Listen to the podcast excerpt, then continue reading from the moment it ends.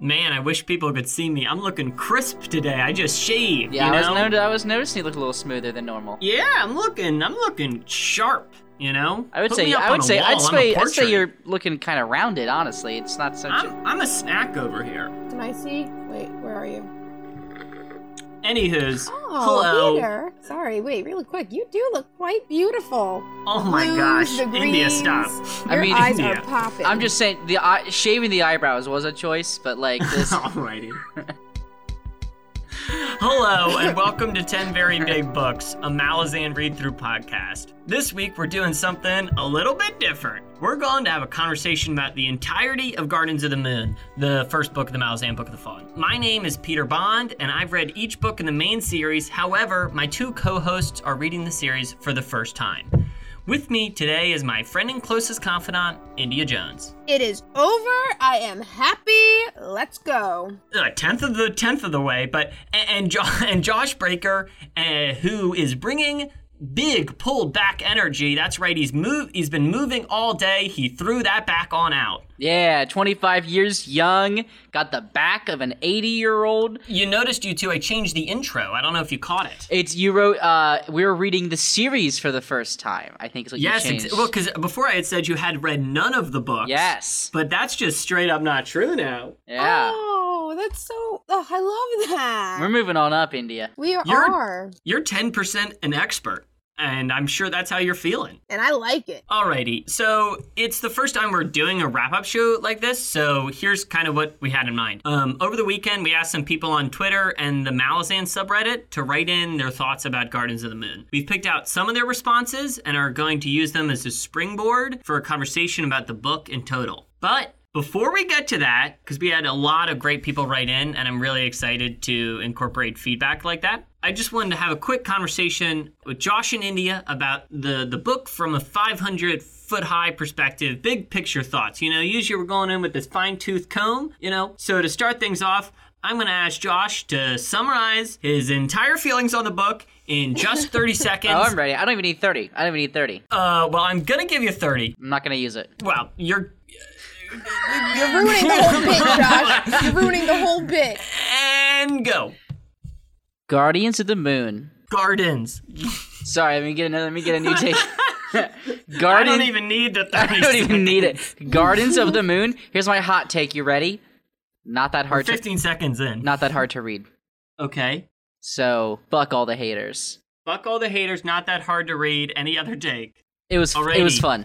India, I'm pivoting to you. Hit me with it. Your response doesn't need to be a rebuttal to Josh. It can just be its own thing. Don't worry. When does my time start? I'm ready when you are. Count me on that clock now. And go. Gardens of the Moon. Boring, painful, horrible. Those are my first thoughts on the chapters. First chapters. What's happening? Who are you? Wait, you're you? Oh my gosh, your name is the same 3 times but different, and you who aren't even a person. A Warren? What's that? Is that a people? No, it's not, India. It's a place or a concept of something. Horrifying. We get to the middle. Oh, sorry. I love Sorry. Why do I love Sorry? Because she's the only storyline I can follow, which turns out is wrong, India. Your shot clock violation. All right, and you can finish up your thought if you'd like. Yeah, right. She can use my extra time that I didn't use. Can I see? Yeah, I'm almost done here. We get to the end. Light at the end of the tunnel. Everybody is somebody. 2 people are the same somebody. The book is over. All is right again with the world. I have my life back. Man, you know what? We should throw out Gardens of the Moon, replace it with all of that, and call it a day. That was poetry. It was beautiful. I truly was trying to go for more of a slam poetry vibe for this one. That was my first thought when I heard 30 seconds.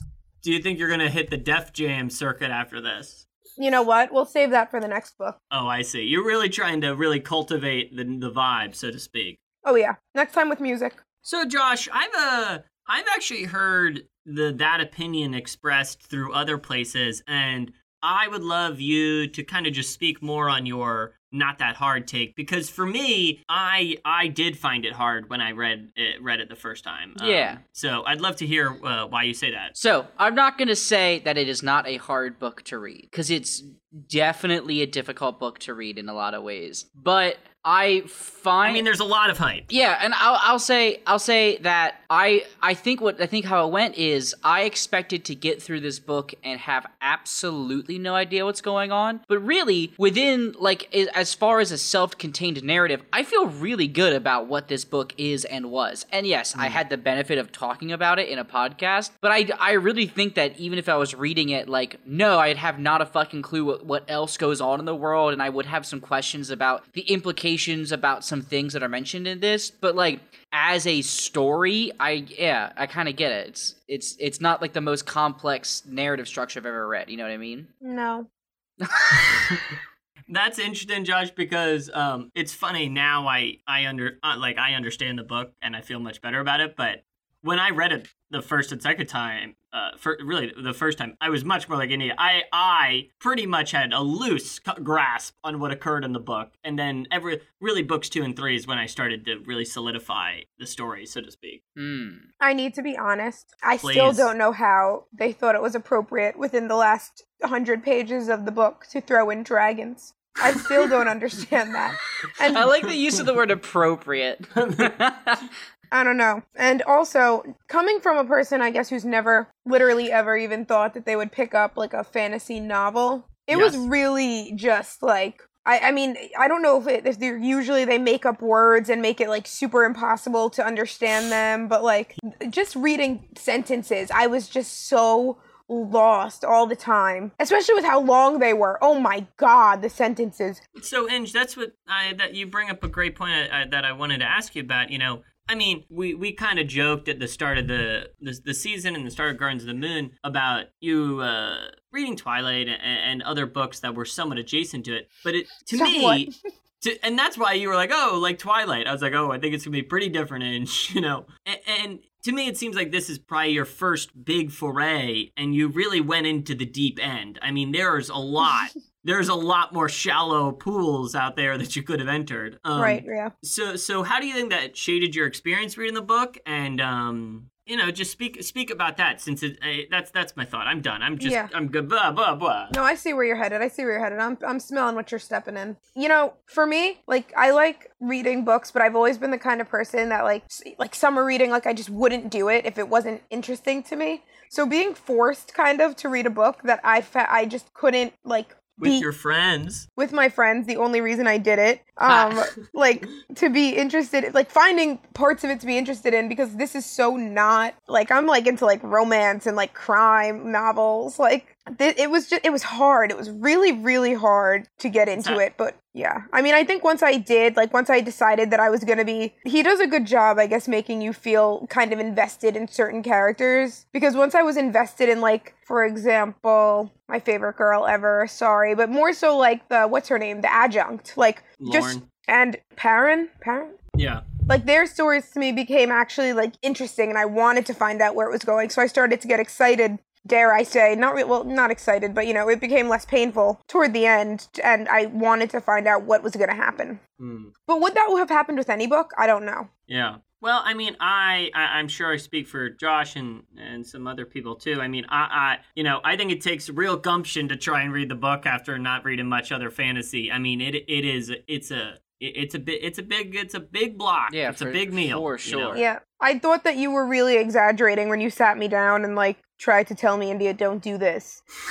But I really thought you were kidding. But, like, it was, yeah. It was not as easy as I would have thought. It's just a book. It's just a freaking book. Before we start reading, because that's I want to get into the feedback, because God knows we've had a lot of conversation about us in the book. But before we get on to it, what do you think? Do you think you guys at this point would suggest picking up the Malazan Book of the Fallen to a friend, India? No, no, I wouldn't. Josh, I've told probably 12 people now not to. Yeah. See, for me, it's like an absolute suggestion must, depending on the person. Yes. You know? I'll say every person I've, like, they're like, whenever I don't suggest it to people, it's because they're like, oh, what's your podcast about? And I'm like, no, Debbie from down the hall, you teach childcare. You're not good. You don't want to read this series. This isn't for you. Erikson didn't make this for you. I'm sorry. You've got 2 kids under the age of 4. You do not have time to be grappling with these names. All right? Yeah. Give it 10 years. When they're tweens and you hate them, then that's you can funny. Read this book. And that's mostly, like, I think it's a great book, and I do think a lot of people would like it. I mean, especially the series. I think the series is so good. But it is just not for everyone. You know, this is not a Gone Girl, so to speak. Damn straight, it's not. I don't get the reference, really. Gone it's a Girl? Book. I thought it was amazing. I thought it was a movie. It was a popular book first. Anyway. Is Ben Affleck in it? Ben Affleck was in it. Nice, I knew that. That's all I got. I do want to say, I like the book, and I will recommend it when I meet someone that has the time and gumption. Yeah. Like, when I meet a big nerd, I'm like, oh, boy, do I have a treat for you. Not even a big nerd, just someone that I'm like, hey, this person likes tackling things that are, like, maybe, especially literary has challenges. Some time on their hands. Yeah, that's the big one. Josh, you read the book the whole time, right? Yes. Yeah. In India, you transitioned from book to audiobook maybe about, maybe 8 chapters in, something like that? Yeah, yep. So how do you ultimately feel about using the audiobook? Oh, 100% would use the audiobook again. We'll be buying it for the second book. Yeah? Because it goes back to what you guys were saying about, like, you're kidding, kind of, about, like, having a lot of time on your hands to read the book, but you actually, I mean, to they're prioritize. They're big books. Yeah, exactly. Yeah. Thus, like, the name. Like, prioritizing reading was, like, the biggest thing for my, like, to get me to successfully read it. So having the audiobook where I could listen to it when I was driving, like, even for 30 minutes, or sitting at work and not wanting to work. Yeah. It was super, super, super, super helpful. And just having it whenever I wanted it, just on my phone. Like, I could pick it up literally whenever, because sometimes I wanted to read it. Yeah. Alrighty. Well, thanks for that little conversation. And now we're going to get into some tweets and various other comments.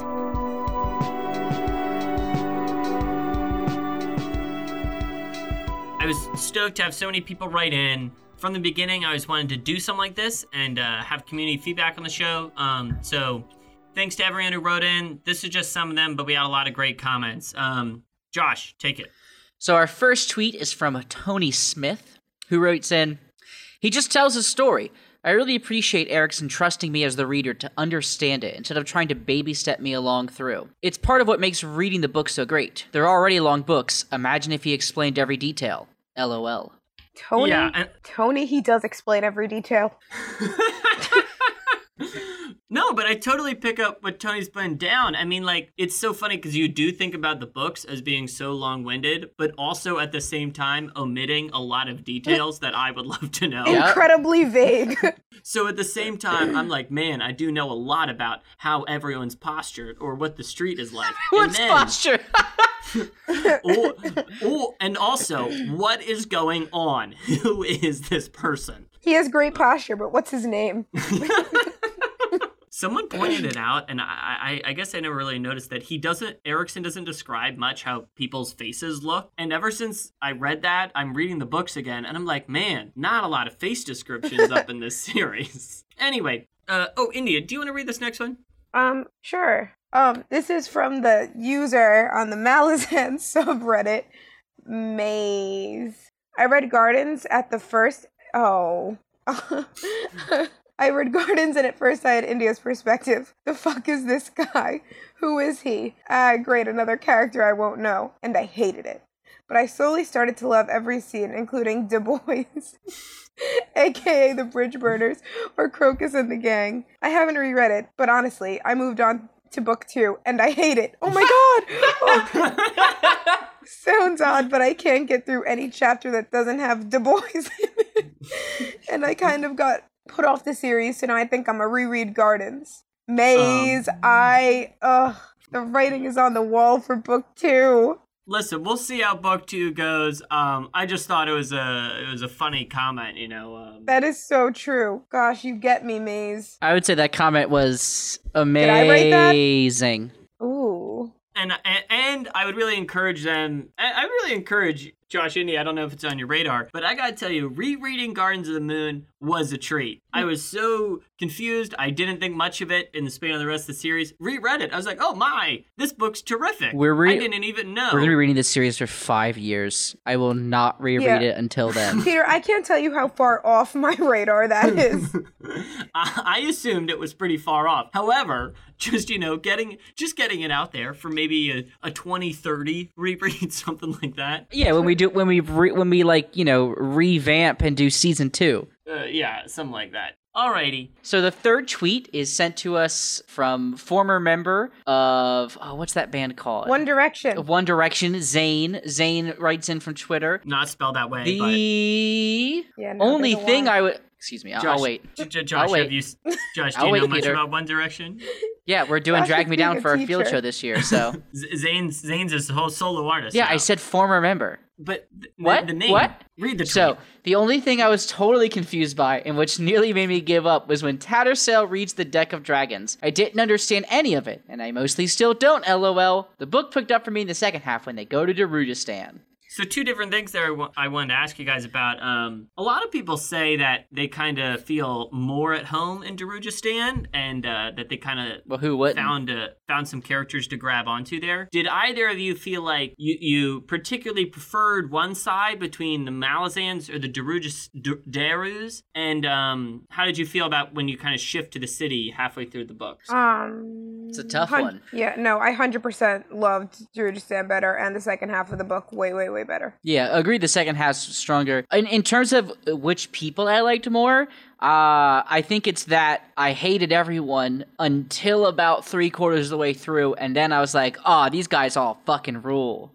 And what do you think was the change of heart? They started doing shit that fucking ruled. They were fucking clowns before that. They were making power moves. Yeah. They were making power moves. Also, I'm going to talk about the Deck of Dragons, Zane. It's just, it's fortune telling. I don't know, man. It's so funny because I totally identify with that. Reading it the first time, I'm like, man, this makes no sense. However, knowing the rest of the series and kind of knowing what happens to the book more broadly, whenever, during that segment and other Deck of Dragons reading, you're like, oh, this is the whole plot. You know what I mean? It's just like... It's they lay out the whole plot for the book in that first one, it feels like. Oh, yeah. They list everyone who's like, all the ascendants that are major players and all these things, but... Yeah. I mean, when you first read it, I was very confused, so... Anyway, our next one comes in from Reddit user Endo the World in a Box. Is that really his name? I'm so glad you didn't make me read this one. Gardens of the Moon was the first time I'd read a book in a while, and it put a lot of strain on my attention span and imagination. I still enjoyed it, but I felt pretty intensely that I was missing a lot. It wasn't until about halfway through Deadhouse Gates that I think my reading comprehension and attention span had once again become strong enough to keep up with everything I was reading. I also developed a discipline for my imagination, as I think the creation of a vivid mental movie made the reading experience much easier to understand and enjoy. Whenever a new character is introduced, I'd make a very deliberate effort to say their name out loud, give them a distinct image, face, and voice.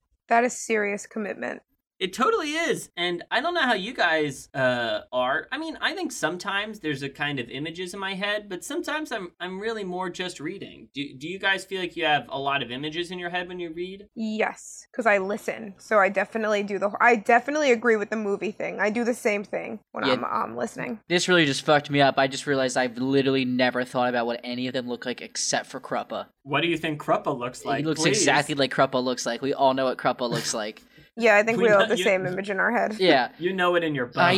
Yeah. But, like, literally no one, I can like, I read this and I was like, fuck, I literally have never thought about any character, I'll say this, any of the strictly human characters, not once did I think about what they looked like as a person at all. That's insane. That's, like, all I think about. Yeah, I feel, it's kind of fucking me up right now, because I'm taking this whole class on how you learn through reading, and, like, one of the basic things everyone's supposed to do is that, and I'm like, oh, I didn't. Oops. Whoopsie. India, do you want to read the next tweet? Sure.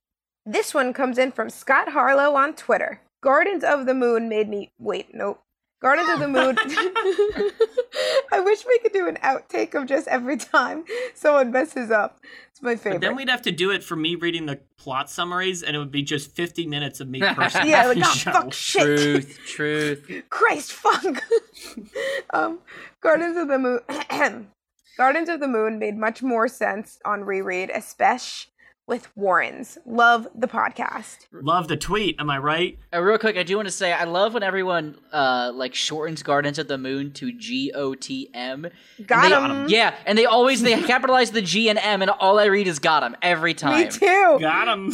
That's funny, I never said it out loud. Indy, I had asked you before about your first experience reading the genre, and it made me, Josh, want to ask you, since you've read, you know, you do a lot of role-playing, you've read a fair amount of other fantasy, I want to ask kind of your impression of Malazan as a fantasy setting, and the Warrens as a magic system, which I know is a conversation point among some fantasy fans. Yeah, I would say that in terms of the world itself, I like how it's like grounded in a lot of ways while still having that like important sense of fantasy where like at any moment you could turn a corner and there's like an ogre or some shit. You know, like there's tons of stuff in this world that are just like bonkers. But like, you know, you get into Darujhistan and you can dress up as a construction worker and no one will look at you because it's just like real life and people assume other people are competent. And I like that element of like, oh, it's really grounded in a lot of ways. I really agree. I mean, it's tough because I feel like in some way you're still there's so much of the world you haven't seen. Yeah, I mean, I bet. It's a world that is both simultaneously banal and also incredibly high fantasy, you know, so. Yeah, and then in terms of the magic system, I mean, obviously we're only one book in and there's so much shit we don't know yet, but I really like this idea of if you want to use magic, you probably have some innate properties, but you also have to have some sort of connection to a Warren. I'm really so curious how people get that kind of connection. Are they born with it? Maybe, you know, maybe she's born with it. Maybe it's Maybelline. I don't know yet. Like, I'm very curious if it's like, if did Quick Ben choose to become a high priestess or high priest of Shadow Throne? Is, you know, I've got so many questions. Sure. So I'm very excited to learn more about it. Yeah, and that's something you will ultimately. And I'll say it is. It's similar to some fantasy settings I've read that have magic systems. There's one called like the Traitor Sun Cycle that's been kind of popular in the last couple of years. It's sort of similar where it feels like you're tapping into some sort of otherworldly thing. But this one is so much bigger and complex than a lot of things I've seen. Yeah, it's got a lot of moving parts. Yeah. Awesome. Well, enough of Josh speaking. Thank you. Yeah, you're banished. I'm gonna go get a drink then. Thank you. Thanks, Josh. Anywho's. This next one comes in from Dave from Gmail. Shout out. I'm actually in the process of simultaneously listening to the Lord of the Rings audiobook with my wife while listening to Gardens of the Moon along with you guys. I noticed a couple comparisons and I thought I'd love to hear your thoughts on them. As has been noted by many people smarter than me, Tolkien was pretty sparing in his use of magic in The Lord of the Rings. Throughout the entire first book, Gandalf pretty much only makes fireworks and other minor acts. You also see this same restraint on the part of someone like George R.R. Martin in A Song of Ice and Fire. Erikson, on the other hand, kind of goes completely nuts in the first two chapters. Definitely a different approach. What do you guys think? So I'll throw it to you, India, first, especially there's since... There's no need, Peter. There's no need. I can't answer this question. I have no idea. I never even heard of Lord of the Rings. I've heard of it. Well, okay, I was just you've heard of it. Okay. We're just on question one, right? I just caught back on headset. Yeah, it's just how do you feel about kind of being plunged in the deep end with this magic, so to speak? I mean, well, it begins, essentially the book begins with the Siege of Pale, which is like the magic is up to level 11, you know, we're at 11, you know? Right. You know, it's all kind of a blur. I'm not going to lie. I wish I could have a smarter thought about this, but you know, I've nothing to compare it to. So really being thrown into it was as confusing as the whole situation. It was just... So it's about as much magic as every other book. Yeah, it was just, I mean, I'd say this is, you know, what do I, you know? No, it was just, I don't know. I still don't know. Josh? I like it a lot. I feel like I've read a lot of books. I've read a lot of young adult fantasy books, which are always about like someone being an apprentice and slowly getting more powerful and powerful. But I have very few books I've read where it's just like, all right, motherfuckers, and here's High Mages fighting, chapter 2. Boo, boo, boo. And to relate to Tolkien... He's on the moon! Yeah, he's got a whole moon base! And to relate to Tolkien, it's like, I love the Lord of the Rings movies. I have had Fellowship of the Ring literally within arm's reach since December, and it's currently almost August, and I've read 6 chapters. And I just... You should read the rest of it. What? You should read the rest of it. It's a great book. I'm very well aware of it. My coworker yells at me all the time for not finishing it. But, like, every time I get it, I just literally think to myself, oh, we're gonna walk some more. Like, in this one, it's like, for all I know, they're gonna walk and the world's gonna erupt in lightning or some bullshit. What if you get really snooty and start being like, well, have you heard of the Malazan Book of the Fallen? Anyone's like, do you like Tolkien? Oh, I'm an Erikson head, personally. Yeah, awesome. Josh, we have one more tweet to read. Do you want to read this final tweet? Yeah. This is from John Paul on Twitter. Shouts out to my guitarist in my rock band, John Paul. Spelled differently, though. He doesn't listen. First time reader, it was rough. I'm used to Erikson's style now, starting book 8, but Gardens of the Moon was hard to keep straight. The crazy dream quests and trippy Warren imagery kept me going until about 60% of the way through. Suffice to say, I relate with India. LOL. Thank you, John Paul. No. Yes. Well, so I would love to know, now that we're here, what do you guys make of Kruppe's dreams and Kruppe's relative power level compared to other people in the book? I'm gonna say frustratingly opaque. Well, it's certainly opaque. I don't find it frustrating at all. I mean, I still really have yet to understand the true extent, I feel. The true Kruppe, to really get to know the man, the myth, the legend. Exactly. Feels the man like, behind the mask. It feels like Kruppe could rule the world. Like, if he would just, like... Preach, Josh, if preach. Kruppe, if he could fucking focus for, like, just a minute, Peter. And not, but, like, because there was a moment where I really thought Kruppe and Krul were just gonna beat what's-his-fucking-face at the end when he was trying to take over Darujhistan. Oh, sure, Race. Yeah, there we go. Tyrant. Do I need to know that name, or can I just call him the Jagged Tyrant? You can tell me. Is he going to come up again? You can tell me. Peter, you can tell me. It's Jag-Hut, guys. Peter, you can tell me. It's not the last time you've seen him, but you can just call him the Jagged Tyrant, and you're going to be all right. Thank you, buddy. Yeah, like, I really thought they were going to take down the Jagged Tyrant, like, in his dream, which I was going to be very disappointed in. And I was like, man, who could write a worse ending than that? And then Erikson was like, hold my beer, motherfuckers. A garden kills him. Fuck, it was a garden! Ah, Gardens of the Goddamn Moon! Fuck! What's a freaking garden? I take back everything I said. Damn it. The man's a genius! You sound like a real clown. I'm so pissed at myself. God damn it. That's so good. Alrighty. Josh, India, anything else you want to say? I feel like we would all be a come down from this great cap on it, you know? I take back everything I said about Erikson. He's a beautiful genius. India, anything you want to say about the book before we move along? Yeah. Sayonara, Gardens of the Moon. I will miss you. Josh? I don't know. He doesn't know. Alrighty, well, we'll leave it at that. Yeah. Before we all sign off, I just made a quick note that it reminded me, I've been rereading Toll the Hounds, and in it, there was an oblique mention to Jorik Sharplance, who I went on a small tirade about, like, a few episodes ago. Oh, yeah, why did he come up? Well, because he's, like, a minor character, and I was like, who is this Jorik Sharplance? He then never comes up again, but he came up in Book 8, and that's just something, was he one of the guys from the Crimson Guard? Yeah, he's in the Crimson Guard. And it's just something I love about high fantasy, the way it just gets to tell these tiny world stories just kind of in the background of the tapestry, you know? Yeah, that's what I hate about it. Anywho's, so here's the deal. We're gonna wrap up the episode now, but of course I want to thank everyone who wrote in on Twitter, left comments on the subreddit, and emailed us as well.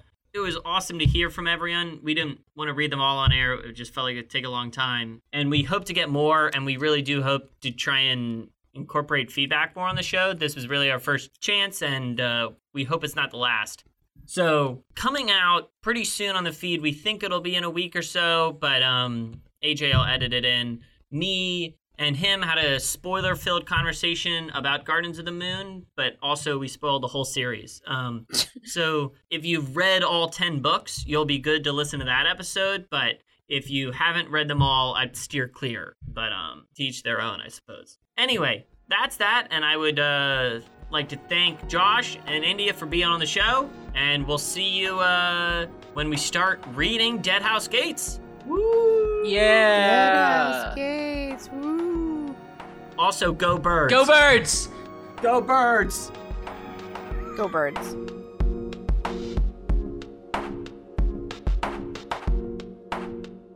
Hey everyone, producer AJ here again with special guest Peter Bond of 10 Very Big Books fame. It's me from the normal show, you know, the host. Yeah, he's in this nether space that I create at the end of every episode. The void.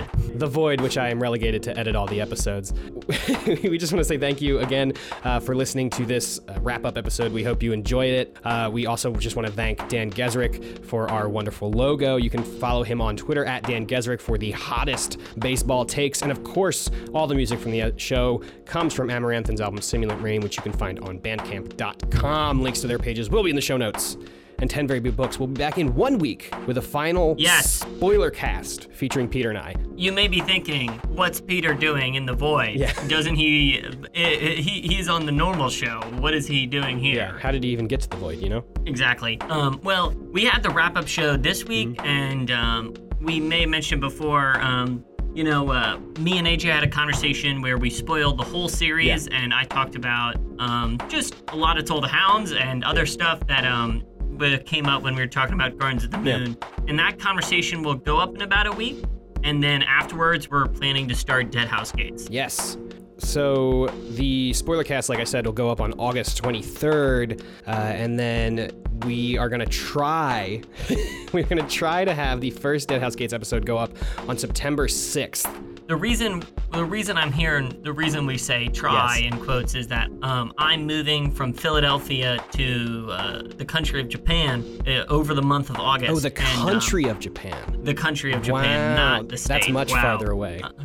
Anyway, so I'm having a move in the upcoming month, and it could impact getting the season out on time, so it may be a week or so later, but we're 100% releasing Deadhouse Gates. Yes. Everyone has their copies of the book. Yes. We're recording the season. It's just, there's a chance it goes up a little later than September 6th, but it's kind of hard to tell right now. You can just follow us on Twitter at 10 Very Big Books. We'll keep you updated if the episode is going to be late or, you know, on a different day or whatever. We still kind of have to figure out how to record with the time difference. So we will figure all that stuff out. We will get back to you when the episode is officially going to come out, but we're looking for it to be September 6th. That's the goal. Yes. We're going all the way through. It's just a speed bump. 10 Very Big Books. Malazan read-through podcast. One love. Lots of energy. Forever. Well, not forever. There's 10. It's a finite. Yep. All right. I guess Esselmont, but anyway. So we'll you'll hear from us in a week, and follow us on Twitter at 10 Very Big Books. Email us if you have anything to say, 10verybigbooks@gmail.com. We'll always be checking that email, always be checking those tweets. Look forward to your feedback. Peace.